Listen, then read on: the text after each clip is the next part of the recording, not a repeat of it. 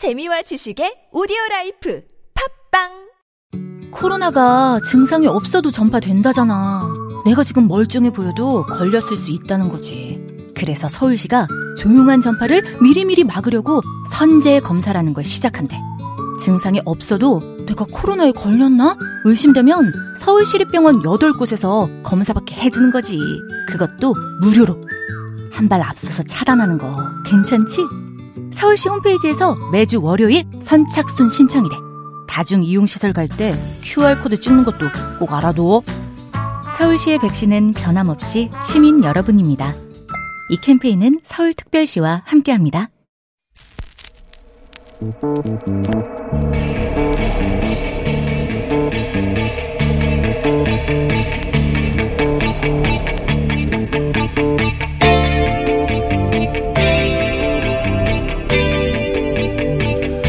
안녕하십니까. 뉴스공장 주말 특근 이번 주 진행을 맡은 원종우입니다. 평소 매주 화요일 과학 같은 소리 하나의 코너에서 여러분 만나 뵙고 있는데요. 오랜만에 토요일 아침 특근까지 하게 됐습니다. 어, 판문점 공동경비구역 JSA 같은 이름의 영화 때문에 익숙하시잖아요. 1976년에 판문점 도끼 만행 사건 이후 중화기가 배치되고 남북 대치를 상징하는 곳이 되어 왔는데요. 남북 간 합의에 따라 JSA의 비무장화가 공식적으로 마무리됐습니다. 남북 군사당국의 관련 협의와 준비가 마무리되면 공동 경비구역 내에서는 방문객들이 남북 구분 없이 자유롭게 왕래할 수 있게 됩니다. 문재인, 김정은 두 분이 했던 월경을 어서 빨리 저도 할 수 있게 되면 좋겠습니다. 뉴스공장 주말 특근 지금부터 함께 하시죠.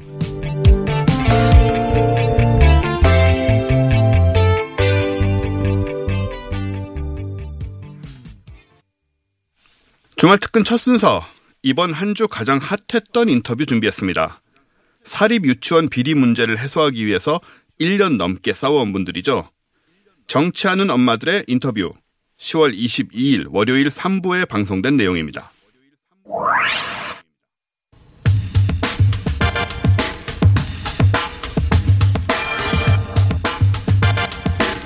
박영진 의원의 비리 유치원 건 이게 갑자기 나온 게 아니라고 합니다. 사실은 그 뒤에 어, 정부를 상대로 정보 공개를 요청해 왔던 1년 넘게 싸웠던 어, 분들이 계신데 정치하는 엄마들 예 저는 처음 들어봤습니다.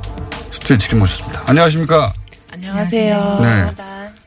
어, 원래 네 분이 나오시기로 했는데 지금 어, 공동 대표인 장하나 전 의원은 지각입니다. 네. 그래서 나머지 세 분, 어, 본인 소개해 주시죠. 네, 저는 86년생 조성실이고요. 6살, 3살 두 아들과 어, 함께 살고 있습니다. 생년을 왜 말, 말하시는 거죠? 왜냐면 보통 엄마, 아내 이런 수식으로 물어보시고 직업으로 물어보시더라고요. 근데 네. 전업주부들은 자기를 설명할 수 있는 자기 자신의 정체성이 없기 때문에 그런 의미에서 86년생 조성실 이렇게 86년생 알겠습니다. 네, 그럼 저도 같이 해야 되나요? 저 82년생 김신입니다. 네, 5살, 4살 두 아이 키우고 있습니다. 예. 네, 저는 6살, 4살 두 아이 키우고 있고 지금 두 아이 지금 스튜디오 밖에서 있고요. 그것 네. 때문에 저희 아이들 보느라고 저희 남편도 휴가 내고 지금 같이 와 있습니다. 저도 정치하는 엄마들에서 활동하는 남궁수진입니다. 소개가 구구절절하네요. 남편도 등장하고. 예. 자, 어, 이분들이 정치하는 엄마라고 하는 어, 비영리 단체죠 이게. 네, 정치하는 그렇죠? 엄마 들입니다. 어, 죄송합니다. 네. 정치하는 엄마 들 어, 작년 6월에 창립했네요. 네. 비영리 단체인데 어, 그러니까 뭐 하는 곳입니까?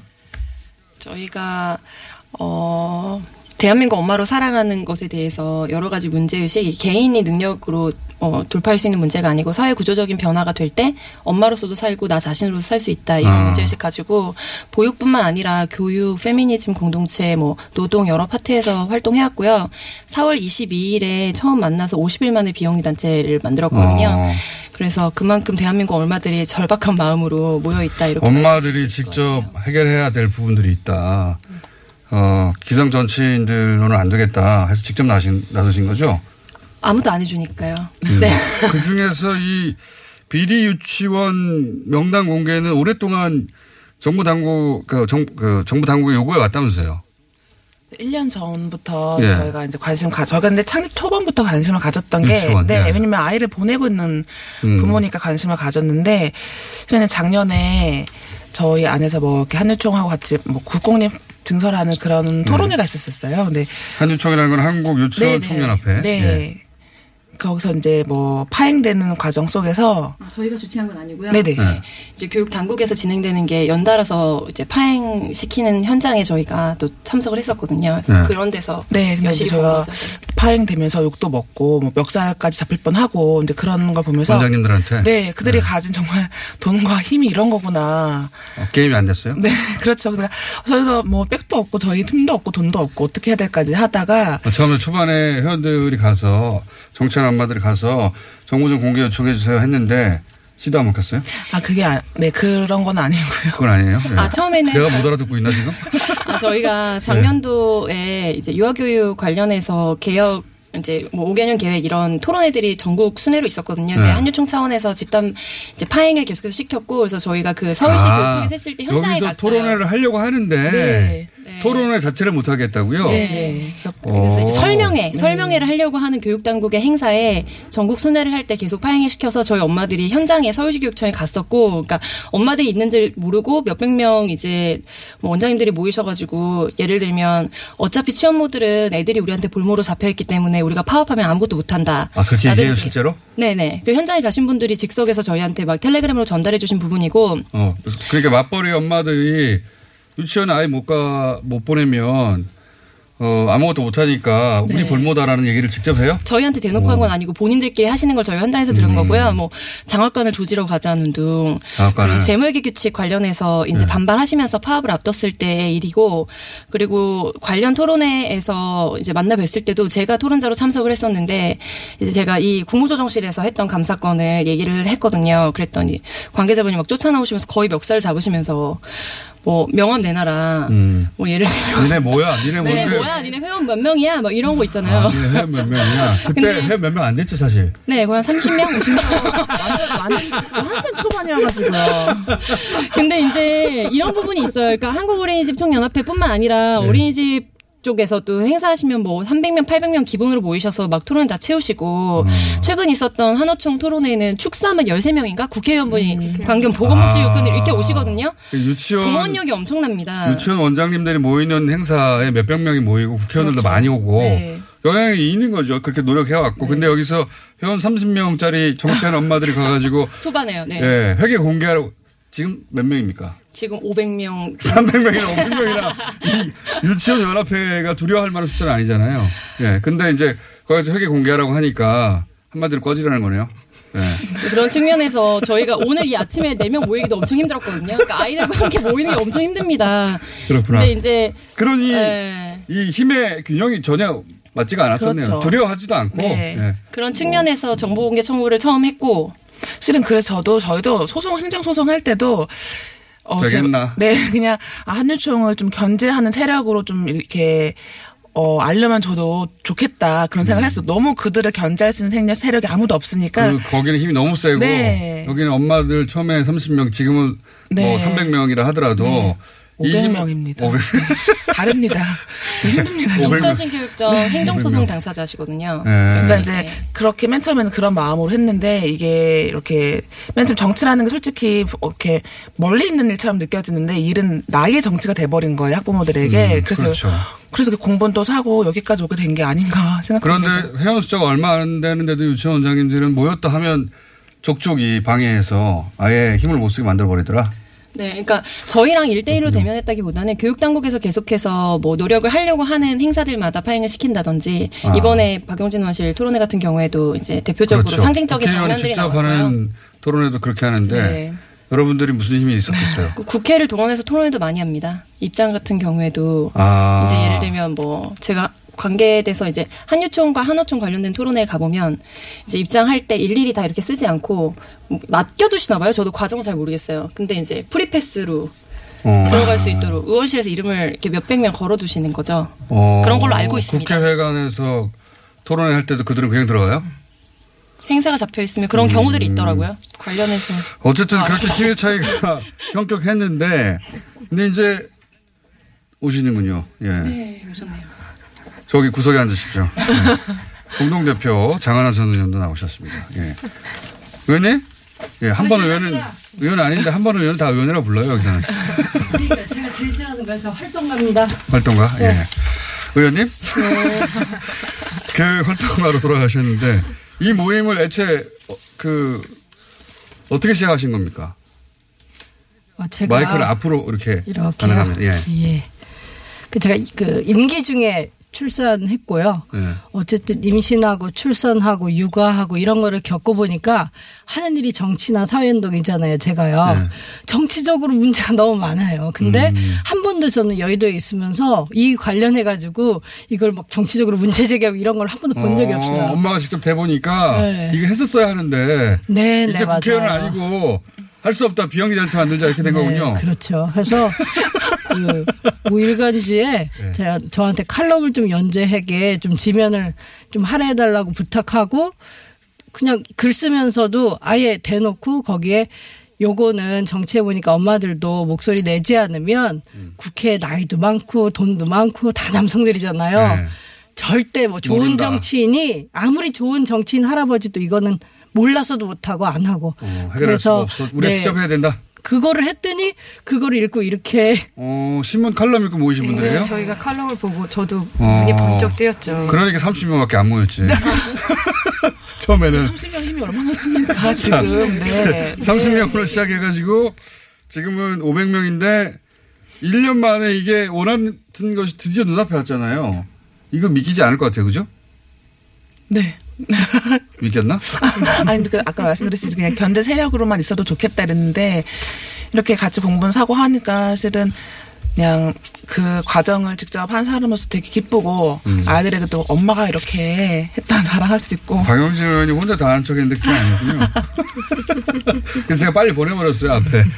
법- 법안 소개만 하고 빨리 보내드렸는데, 이게 지금 박영진 의원이 얘기한 뭐 명품이 이런 거 직접 조사하신 거죠. 아, 그 특정 감사 내용이 홈페이지에 다 공개가 되어 있어요. 그래서 네. 그 물론 이름은 다 가려져 있고요. 네. 근데 이름이 가려져 있는데 내용들을 보면 뭐 개인 차에 유류비를 내는 거는 뭐 기본이고요. 그리고 저는 영수증도 봤는데 매번 아이들 식비 영수증 밑에 맥주가 맥주가 한 네다섯 개씩 아이들 식비 밑에. 아이들 식비 그 영수증 밑에 항상 맥주가 네다섯 개씩 종류별로 그 어. 매번 영수증마다 그게 있더라고요. 그래서 뭐 그 그런 것들을 볼 때 이름이 이렇게 가려져 있다는 것, 교육 당국이 이들의 음. 이름을 가려놨다는 걸 보고 정말 이 분노하지 이름을 않을 수 알아야. 되겠다고 생각하셨군요. 당연히. 그렇죠. 전인지를 네. 알아야. 네. 그러니까. 혹시 내 아이가 다니는 유치원이 속해 있지 않을까 음. 그런 거 한번 생각해 보잖아요. 그렇죠. 그거를 교육 당국이 알려주지 않았던 거 아닙니까, 이때까지. 네. 그러면 맥주 외에도 뭐 여- 굉장히 많은 걸 보셨겠네요. 직접 영- 영수증까지 확인하셨으면. 뭐 저기 뭐 공사 공사 인터 인테리어 공사 한다고 하면서 그런 공사 대금이라든지 그런 건 정말 큰 건으로 가져갈 수 있고요. 음. 네. 그러니까 집에 그 자기 집에? 유치원 말고 예. 예. 아, 자기 집 인테리어? 아, 그러니까 그 거기에 하면 시설비고 운영비인데 네. 그냥 이게 우리 보통 회사를 뭐 아무리 내가 회, 회장 사장이라도 이렇게 자기 집 월급. 받고 뭐 네. 자식들 취직시켜 좋아 하고 그런데 그거 외에 나머지 회사 운영비를 가지고 생활비 쓰면 안 되잖아요. 안 되죠. 어 근데 횡령이죠. 그게 너 그게 너무 만연해서요. 진짜 그냥 자녀 연기하고 아, 보내다든지. 그러니까 어, 자녀 같아요. 뭐 벤츠차 리스 같은 거 애들 벤츠를 등하원 안 시키잖아요. 노란 버스지. 근데 벤츠 막 리스를 하고 있어요.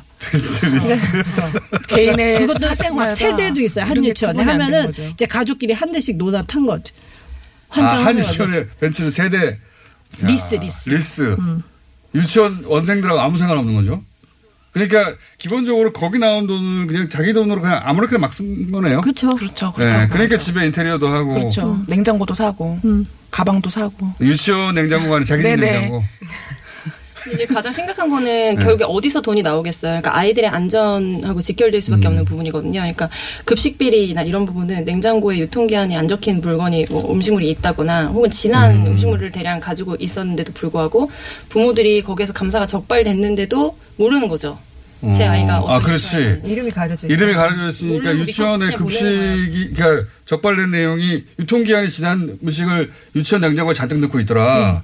적발됐는데 과태료 내고. 과태료도 냈는데 어. 근데 어떤 유치원인지 이름을 알 수가 없으니까 부모들이 대처를 할 수가 없는 거네요. 음. 가장 문제는 유치원 알림이라는 공시 시스템이 있는데요. 거기에 이제 그런 관련된 내용들을 공시하도록 되어 있는데 정보를 제공하는 주체가 원이에요. 네. 그러니까 감사 내용이 바로 연동되는 시스템이 아닙니다. 그러니까 허위해서 올리거나 축소해서 올려도 뭐할 수가 raw 없다. 데이터가 없기 때문에 확인할 수가 없어요. 저희처럼 음. 의지를 가지고 봐도 엄청 힘들어요.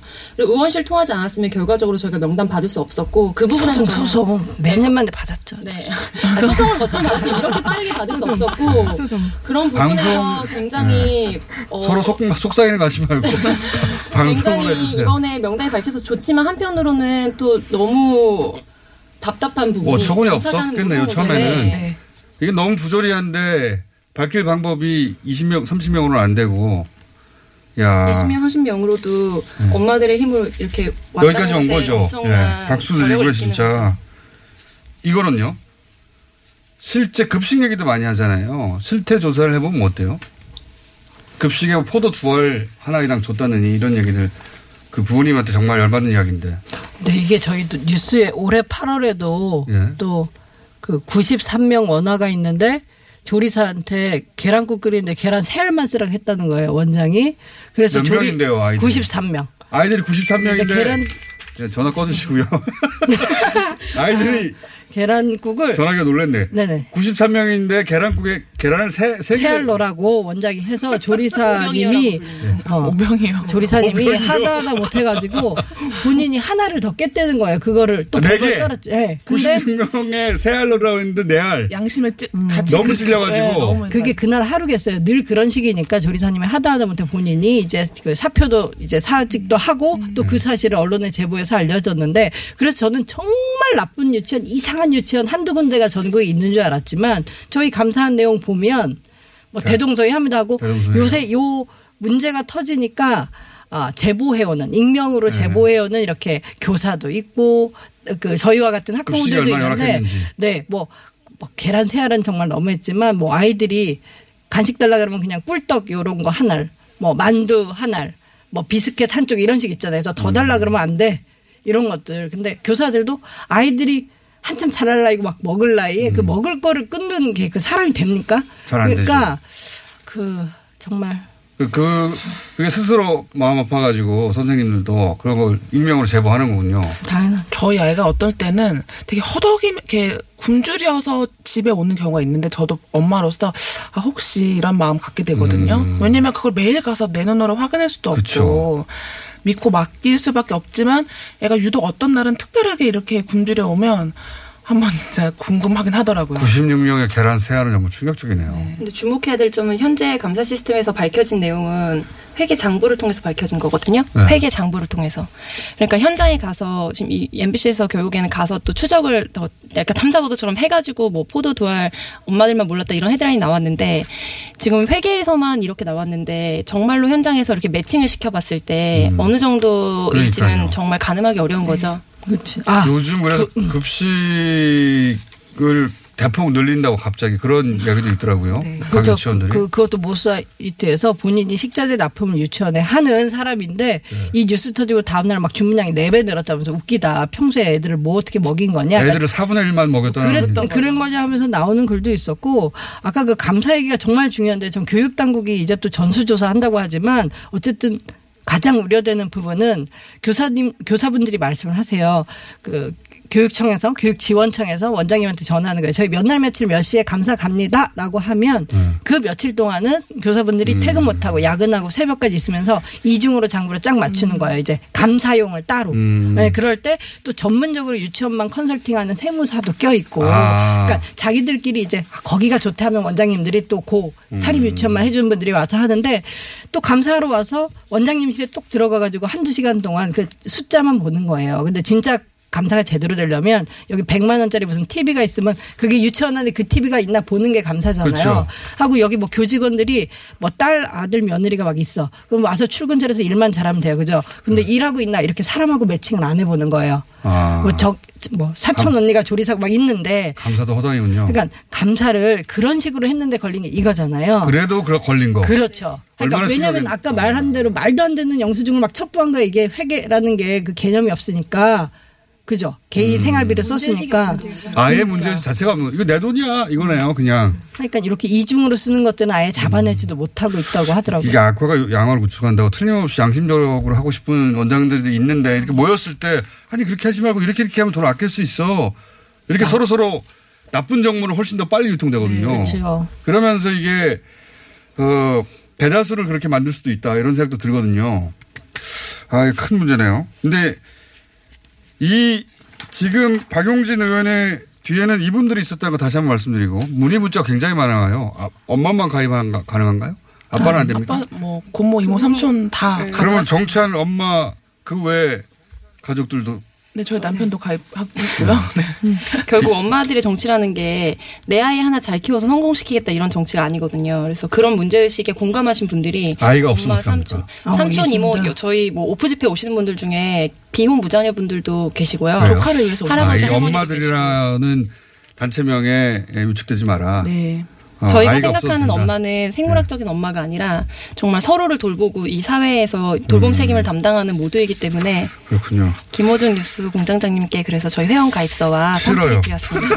네. 질문에 이렇게 버젓이 있더라고요. 나 같은 남자도 가입할 수 있는지. 아니 안 돼. 그러니까 문의를 많이 옵니다. 땡. 네. 자, 대신 널리 알리겠습니다. 네. 감사합니다. 예.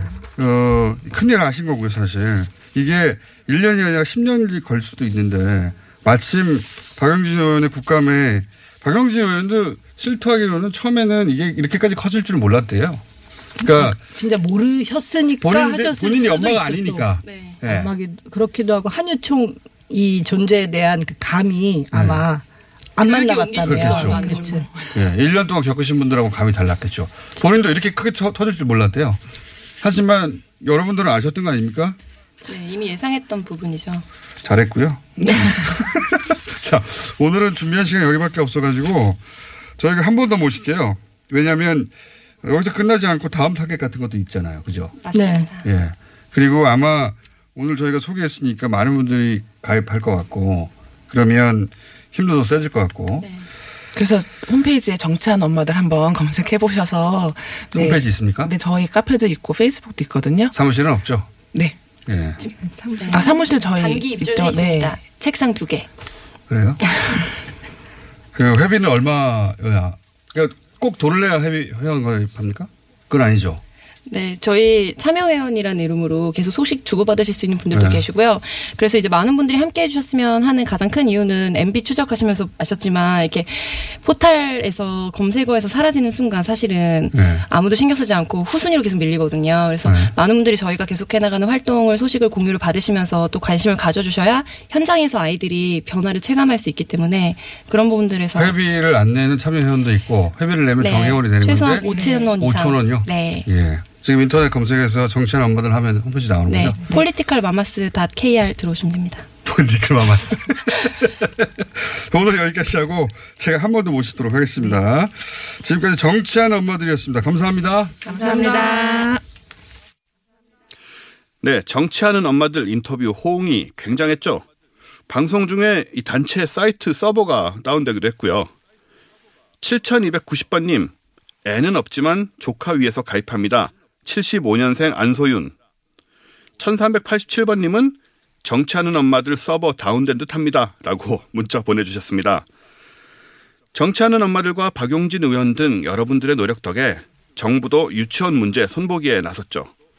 정부는 현재 4분의 1 수준에 불과한 국공립 유치원 취원율을 3년 안에 40%까지 끌어올리기로 했습니다.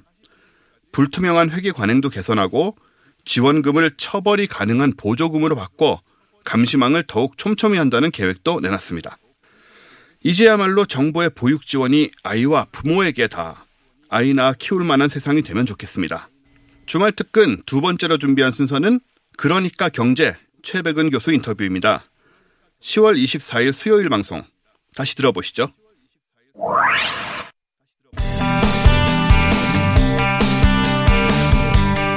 그러니까 경제. 예.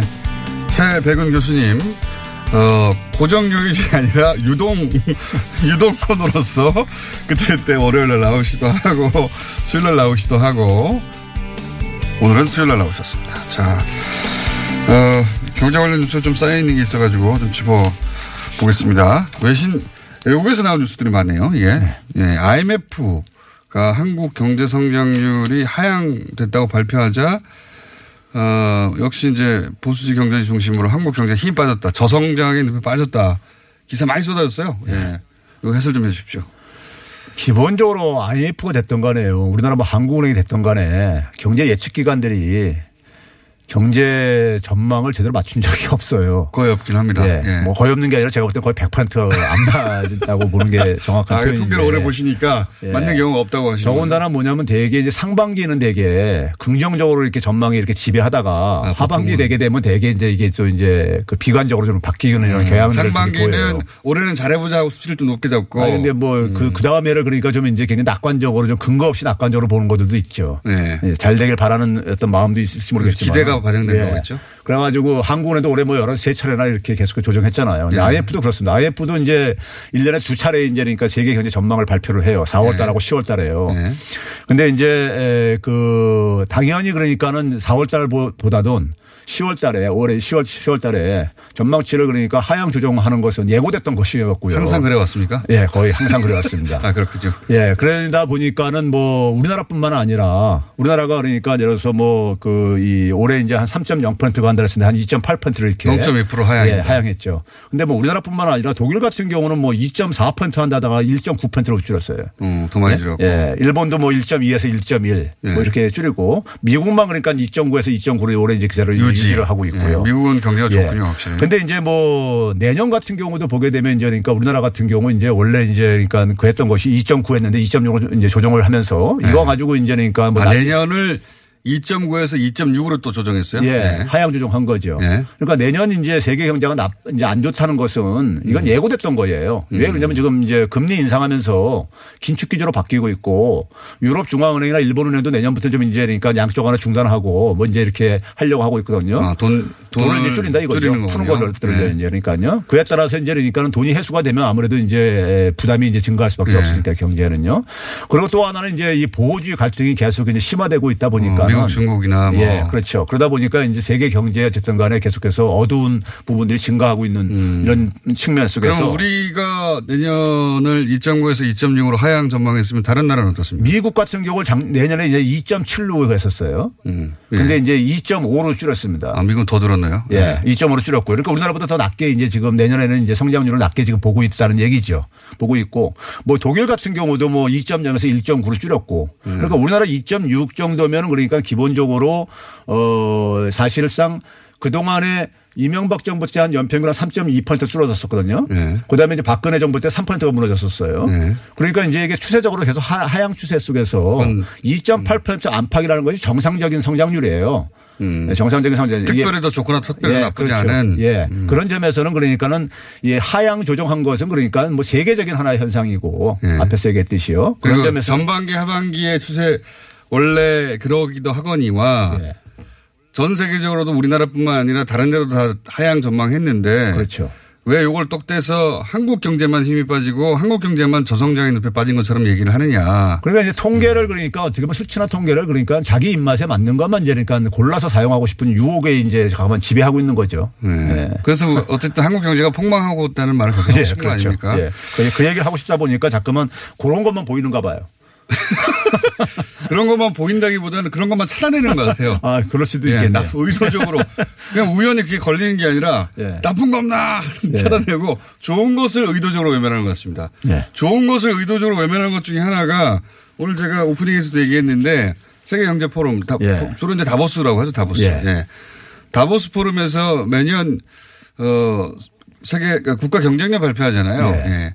그런 경쟁력 발표는 여러 기관에서 하는데 그나마 세계적으로 인지도가 있는 게 이제 이겁니다. 예. 예. 근데 거기서 보니까 재밌는 대목이 거시경제 안정성이 세계 예. 1위더라고요. 좀 예. 깜짝 놀랐어요. 예. 우리 경제가 좋지도 나쁘지도 않다 정도만 얘기해 왔지. 거시경제 안정성이 우리가 그렇게 좋은 거야? 이렇게 그거 좋은 그게 좋으면 그게 중요한 거 아닌가요?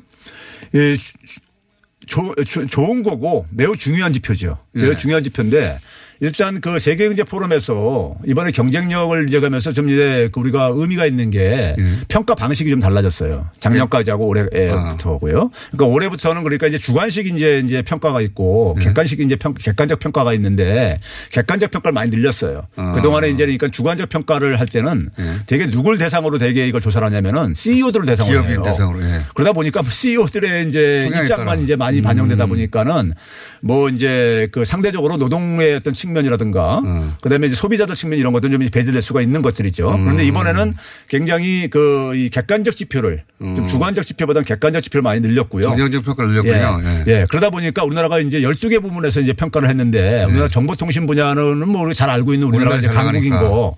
근데 이제 거시경제 안정성이 세계 1위라는 것은 그건 정말 예기치 예. 못한 평가였어요. 근데 이제 이 세계 경제 안, 아니 거시 경제 안정성이라는 것이요. 이게 무슨 개념이냐면은 대외적으로선 충격이 왔을 때 네. 지금 예를 들어서 연준이 금리를 막 인상하고 있단 말이에요. 네. 그랬을 때 그 그 금리 인상을 하게 되면 환율도 변하고 또 이제 금리도 우리도 이제 올려야 된다든가 이런 문제가 생기잖아요. 수출입이나 국내 경기에 영향을 미칠 수 그렇죠. 있는데. 그런 것들이 이제 우리나라 이제 주요 경제 지표들에 이제 굉장히 변동성을 크게 증가시키게 되면은 혼란이 올 수밖에 없잖아요. 그렇죠. 그렇죠. 베네수엘라 오십시오. 그렇죠.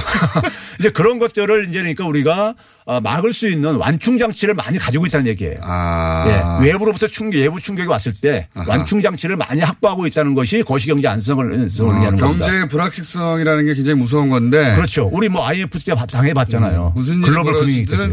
거기에 대응할 능력을 복합적으로 갖추고 있다. 그렇죠. 그게 세계 거 아닙니까? 1위라는 거예요. 아, 굉장히 중요한 거죠. 네. 왜 그러냐면 우리가 지금 많은 시- 시중에 보게 되면은 제2의 IMF 오지 않느냐 이런 이제 그러니까 불안감들을 가지고 이제 생각하시는 분들이 많이 제2의 있어요. IMF까지도 나와요 요새? 어, 그렇죠. 예. 뭐 그런 너무 이제 너무 많이 나간 거 아닙니까?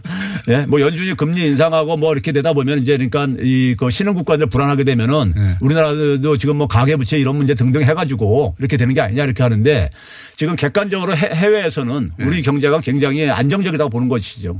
그거 중요한 건데. 그럼요, 되게 중요한 거죠. 제가 찾아서 찾았어요. 어.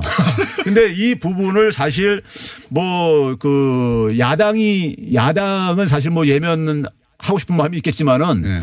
여당도 그러니까 사실 정부 입장 속에서는 사실 적극 홍보할 자신 이거 그 있는 측면이에요. 경제. 전문가가 계속해서 보기에는. 이거 왜 홍보 안 하냐 그러실 거 아닙니까? 예. 아니, 저도 저도 이거 원래 1년에 한 번씩 하니까 이번에 어떻게 했나 보다가 어 이거 이랬는데 저 그 이 거시경제 안정성이 1위라는 거는 굉장히 의외였거든요. 그렇죠. 140개국 중에 1위면은 예. 어쨌든 똑같은 기준으로 동시에 모든 나라를 비교했을 때 니네가 제일 안정적이구만. 이렇게 그렇죠. 더군다나 건데. 우리나라 통화가 대결제 통화가 아닌 나라 입장에서요. 그러니까 뭐 일본이나 유럽 같은 경우는 자기들 통화가 어느 정도 그래도 이제 그러니까는 국제적으로 통화, 에, 통용되는 통화니까는 그런데 우리는 전혀 그런 것도 아니란 말이에요. 그런 상황 속에서 환율이나 금리의 급격한 변동에 대해서 우리가 그러니까 완충 장치를 많이 가지고 있다. 이렇게 이제 진단을 하고 있는 것이죠. 좋은 건데 홍보를 안 하는지 모르겠어요. 예. 보수지가 만약 이게 보수 정권 하에서 이렇게 나왔으면 대대적인 엄청 그랬을 겁니다. 아마 시끄러웠을 것이고요. 근데 우리 정부는 굉장히 샤이한 것 같아요. 이거 몰랐던 거 아닙니까? 몰랐던 건지. 어쨌든 그런 지표가 또 하나 나왔고 예. 어, 오늘은 지표 가지고 또 얘기해 보겠습니다. 통계청에서 또 어제 예. 새로운 지표가 하나 나왔습니다. 통계청이 상반기 어, 고용조사를 했는데 월 200만 원 이상 임금 근로자 비중이 역대 처음으로 60% 돌파했다. 이거 좋은 것 같은데요? 이 뉴스는? 예. 예, 이 200만 원이 굉장히 마의 숫자였었어요. 그동안 몇 년 동안에요. 그러니까 음. 인간 근로자들의 월급여가 한 200만 원 정도 되는 음, 층들이 예. 한 45에서 50% 이렇게 구성했었어요. 네. 거의 절반 정도가요. 사실 근데 200만 원이라는 게 충분한 소득은 아니잖아요. 그렇죠. 그렇죠. 예. 그런데 이제 절반 정도가 임금 근로자의 절반 정도가 예. 아, 200만 원 미만이라는 것은 굉장히 이제 가슴 아픈 부분이었었죠. 그 중간 지층이 두터워지기 위해서 이게 통과돼야 될 그렇죠. 숫자인데, 예. 이제 그런데 이제 이번에 이제 그러니까 우리가 올해 이제 저 상반기 조사해 보니까는 한 이제 60%를 돌파를 했거든요. 음. 60%를 돌파하고 그에 따라서 이제 그러니까 200만 원 미만은 그러니까 이제 40% 미만으로 한 38% 정도 이렇게 줄어들었단 말이에요. 네. 줄어들었는데 이게 이제 굉장히 이 고무적인 것은 네. 제가 이제 그 미시 데이터를 좀 이렇게 마이크로 데이터를 좀 이렇게 들여다서 좀 계산을 해 봤는데 올해 2월 달부터요. 예. 에, 이제 사업장별로 예. 사업장별로 그러니까 우리가 뭐 300인 이상 고용하는 경우를 이제 대기업이라고 하고 있고 예. 그래서 그 밑에 이제 차근차근 쭉 이렇게 분류가 될 수 있는데 이제 5인에서 9인 이런 정도면 이제 소기업들이죠. 그렇죠. 소기업들부터 해가지고 이제 그러니까 뭐 100인에서 300인 사이 같은 건 중견기업 정도 될 예. 수 있고요.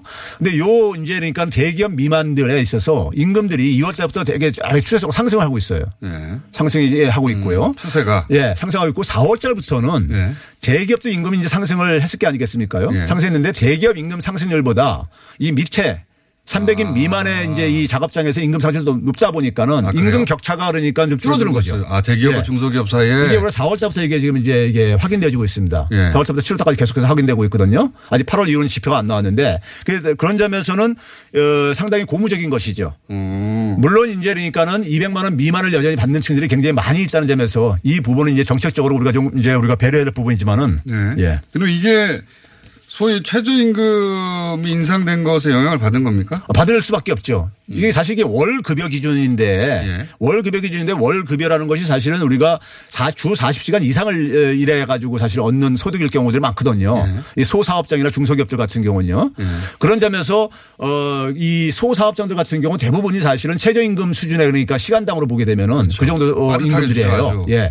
그러다 보니까는 그 부분들이 올라갔다는 얘기는 최저임금 인상을 하지 않으면은 노동력을 그러니까 줄 수밖에 없고 법적으로 네. 둘째는 뭐냐면 최저임금 인상을 했을 때그 위에 있는 임금 계층들 바로 위에 있는 임금 계층들도 이안 올리게 되면은 최저임금을. 전락되거나 그렇죠. 노동력을 뺏길 수가 있거든요. 네. 그러니까 당연히 올릴 수밖에 없는 이런 에, 압박을 받을 수밖에 없는 거죠. 최저임금을 통해서 전체 임금 사, 어, 임금 노동자들의 임금을 상승시키는 효과를 그렇죠. 만들었다. 있는 거죠. 음. 물론 이제 일자리는 이런 분들은 이제 그러니까는 이제 그 혜택을 못 보지만은 네. 적어도 그러니까 일자리 있는 분들한테 상당히 긍정적인 효과로 작용을 한- 했음을 우리가 알 수 있는 겁니다. 어, 이것의 의미는 그런 거군요. 그러니까 최저임금의 효과, 부정적 효과만 1년 내내 들었는데, 예. 예. 그 지금 임금 노동자들이 사실은 최저임금 인상으로 해서 자신들이 혜택을 보고 있는 것이다. 그런 거죠. 그렇죠. 결과적으로는. 예. 그래서 겨- 어, 임금 근로자 비중이 200만 원 이상의 60%를 처음으로 돌파했다. 이거는 오랜 세월 정부가 돌파하고자 했던 선이었는데 예. 드디어 돌파했다는 이게 이제 굉장히 고무적인 것 중에 하나가요. 우리가 이제 최저임금을 1만 원 달성이라는 이제 상징적인 게 있잖아요. 예. 1만 원 되게 되게 되면 월급으로 따지게 되게 되면은 한 210만 원 정도 돼요. 아, 그렇군요. 예. 그러면 이제 에 210만 원 정도 이제 최저임금이 되게 되면 그 위에 언저리 주변에 있는 임금 계층들이 예. 상승하지 않으면은 임금이 그렇죠. 그 부분들이 다 이제 최저임금으로 이제 다 이제 이렇게 포섭되는 거란 말이에요. 역전될 수도 있는 그렇죠. 예. 그런데 이제 이게 올라가짐으로써 예. 추후 이제 최저임금 인상을 할 수 있는 그러니까 동력이 생기는 것이죠. 음. 예. 그게 이게 임금 노동자들은 좋아해야 될 뉴스입니다. 당연하죠. 최저- 예. 최저임금이 올라가는 예. 게. 예. 이제 다만 그러는 과정에 그 소위 그 자영업자들이 어려워지는 거 아니냐 예. 이 얘기 계속 나왔고 예. 그래서 이제 보통 보수 경제지도 자영업자 어, 영- 특히 영세 자영업자들을 집중적으로 얘기하고 있죠. 예. 그분들이 영세 자영업자를 걱정하는 경우는 본 적이 과거에는 없었는데 대기업을 주로 걱정하지. 지금 영세 자영업자들 그렇게 걱정하고 계세요. 영세 자영업자에 대한 이야기 여러 번 했습니다만 이 통계하고 영세 자영업자를 직접 연결할 수는 없는 거 아닙니까? 현재. 그렇죠. 영세 자영업자들이라는 게 대개 이제 그러니까 우리가 상대적으로 보게 되면은 고용원이 없는 자영업자들이에요. 예, 여- 여러 예, 번 여러 번. 했- 했던 거죠. 예. 예, 했던 건데 이 그 고용원이 없는 자영업자들, 영세 자영업자들이 2004년경 되게 되면요. 예. 임금 근로자 소득의 27% 정도 떨어져요. 음. 그러니까 이게 90대 초까지만 한 60% 선에서 안정적으로 유지가 됐었는데 소위 도소매 음식 숙박업이라는 영세 자영업자들이 임금 근로자 소득이 한 30% 미만으로 떨어지게 됩니다. 그게 지금까지 계속 지속되고 있어요. 한 그쵸. 15년 가깝게요. 추세가 계속되고 있다. 예. 이 문제는 이 문제들을 해결할 문제지. 그렇죠. 그러다 보니까 음. 이분들은 조금만 타격이 있으면은 이분들은 우리가 주로 뭐냐면 내수가 가게가 돈을 못 푸니까는 이분들이 직접 타격을 보는 계층들이에요. 그래서 이분들을 위해서도 오히려 소득이 올라가는 게 중요하다. 그렇죠. 예. 이게 핵심이었고 교수님 시간은 어, 다른 시간에 비해서 두 배 정도의 정보가 단일 시간으로 나갑니다. 아, 네. 말씀이 빠르기 때문에 어, 20분 했는데 40분 분량이 나간 것으로 결정했습니다. 그럼 출연료도 두 배 줍니까? 여기까지 하겠습니다. 어, 최병훈 교수였습니다. 감사합니다. 네, 감사합니다. 내일 뵙겠습니다. 안녕.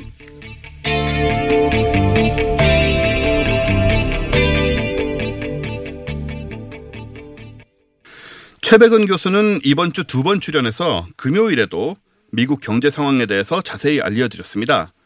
궁금하신 분들은 금요일 방송도 찾아 들으시면 좋겠습니다.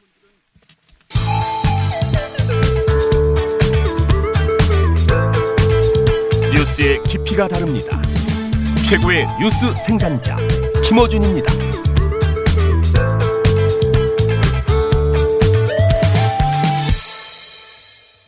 네, 주말 특근 마지막 순서 김진애 박사의 도시 이야기 코너 준비했습니다.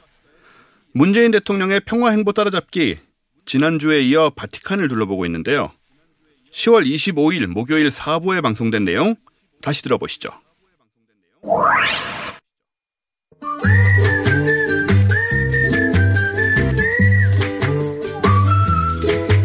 도시원 주가 김진애 박사님 나오셨습니다. 시간 네, 안녕하세요. 빨리 빨리 빨리 바티칸.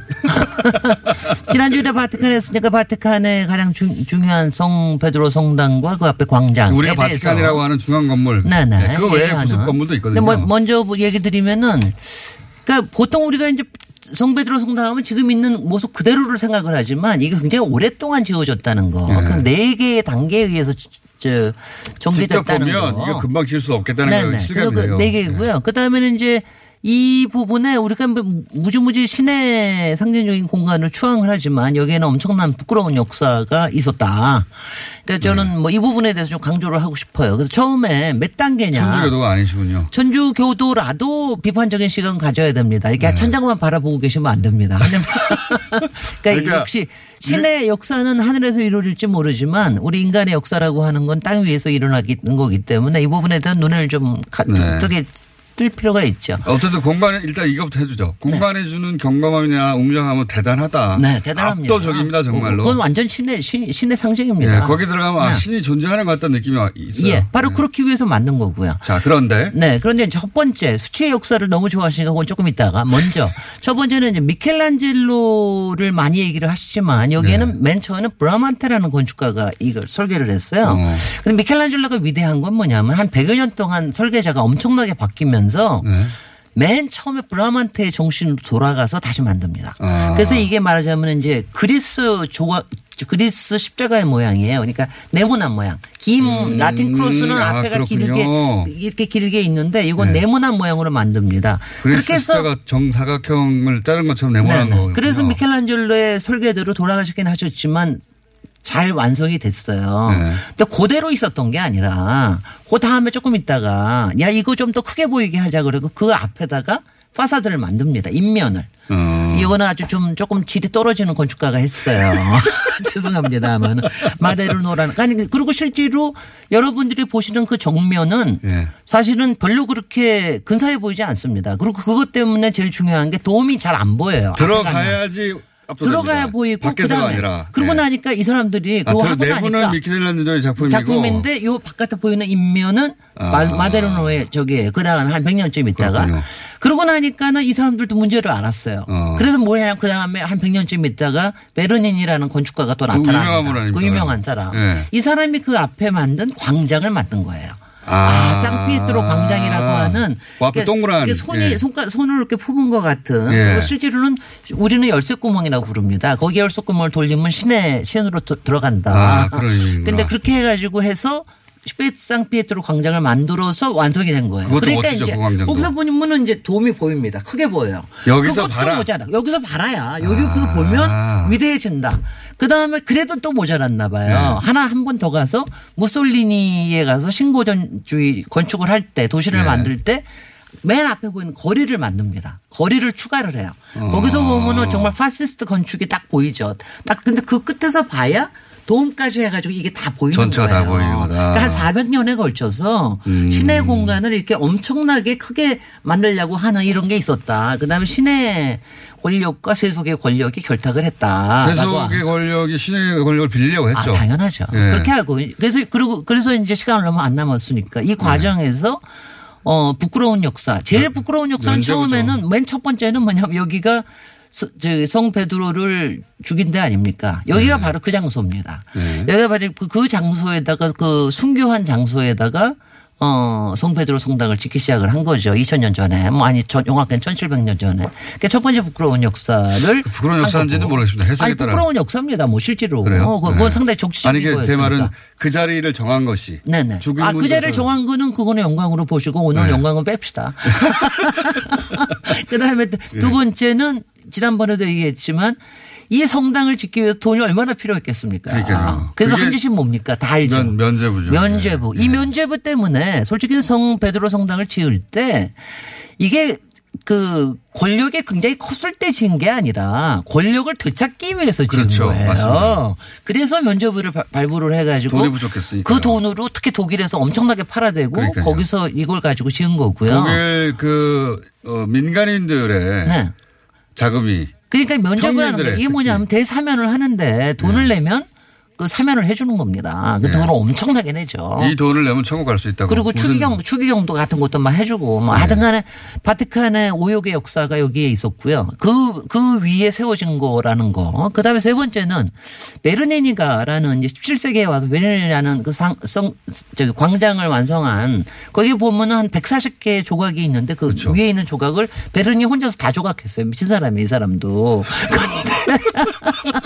근데 그건 예술적 열정이 넘치다 이렇게 표현하지 아니 않습니까? 아니 무조건 미쳤어요. 근데 이 사람이 얼마나 미쳤냐면은 그때 성베드로 성당 안에 가면 지금 엄청난 그 천개라고 하는 네. 안에 이렇게 지붕 안에 지붕으로 만든 게 있는데 청동으로 만들었거든요. 네. 근데 청동이 부족해가지고 이 사람이 어디서 그걸 구해왔냐면은 판테온 성 판테온 아시죠? 거기 가지고 청동 다 뜯어온 사람. 남이 만들어놓은 건축물에서 다 뜯어왔습니다. 그 다음에 네 번째, 시대 마지막으로. 건물이니까요. 맨, 아- 맨 마지막에는 역시 무솔리니하고 결탁을 해가지고 서로 이용을 한 겁니다. 바티칸과 로마가 서로 이용한. 김진애 이런. 박사님이었습니다. 안녕! 안녕! 영광과 오욕은 같이.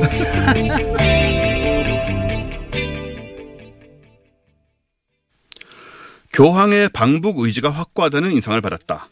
한국 가톨릭계에서 교황청 사정에 가장 밝은 것으로 평가받는 유흥식 주교의 전언입니다. 유주교에 따르면 북한에서 초청장이 오면 교황 방북 준비가 본격화될 거라고 하는데요. 프란치스코 교황이 내년 일본을 방문하고 싶다는 뜻을 밝힌 바 있고 중국의 주교도 교황을 초청했습니다. 교황 방북이 성사된다면 그 시기는 내년 5월이 될 가능성이 높은데요. 2019년 꽃피는 봄, 교황 방북을 통해 한반도에 평화의 꽃도 활짝 피게 될지 벌써부터 기대가 큽니다.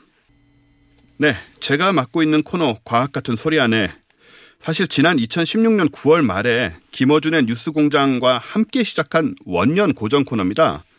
지난 2년간 요일 부침이 있기도 했지만 가끔 다른 인터뷰에 밀려 죽기도 했지만 지난 2년간 꾸준히 애청자 여러분의 사랑을 받아왔다. 라고 작가님이 써주셨습니다. 뭐 저도 같은 생각이고요. 애청자 여러분도 같은 생각이실 거라고 믿어 의심치 않습니다. 아침 출근길 시사 프로그램에서 과학을 소재로 한 고정 코너가 있는 사례도 거의 없고 이렇게 긴 시간 동안 명맥을 유지하는 것도 쉽지 않은 일인데요. 애청해 주시는 청취자 여러분 덕분입니다. 감사합니다. 뉴스 공장에서는 고작 뭐 3분, 5분, 얼마 전에 2분 30초 밖에 시간을 내주지 않는데요. 처음 섭외 때는 20분 주겠다고 했었습니다. 네, 한 번도 지켜진 적이 없고요. 그래서 과학에 대한 호기심, 애정 생기신 분들은 제가 진행하는 팟캐스트 과학하고 앉아있네 놀러 오시면 되겠습니다. 완전 재밌고요. 당연히 유익합니다. 뉴스공장 주말 특근 오늘 준비한 순서는 여기까지입니다. 다음 주 화요일 과학 같은 소리 안의 코너 시간에 저는 다시 찾아뵙겠습니다. 감사합니다.